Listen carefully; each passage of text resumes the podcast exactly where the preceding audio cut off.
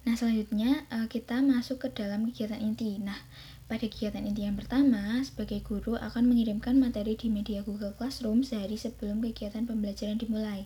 Hal ini dimaksudkan supaya peserta didik dapat mempelajari materi yang telah diberikan terlebih dahulu.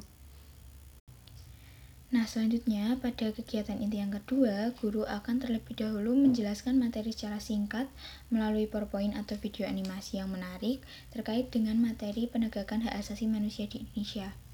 Kemudian, peserta didik diminta untuk mengamati terlebih dahulu, lalu guru akan memberikan kesempatan peserta didik untuk bertanya mengenai materi yang telah disampaikan tadi. Nah, berikutnya guru akan membagi peserta didik dalam lima kelompok diskusi untuk membahas mengenai sub-sub penting terkait dengan materi penegakan hak asasi manusia di Indonesia. Nah, dalam hal ini, guru akan membimbing peserta didik untuk mempresentasikan hasil perolehan informasinya melalui media Google Meet atau Zoom. Hal ini dimaksudkan agar eh, teman-teman uh, lebih memahami dengan mudah.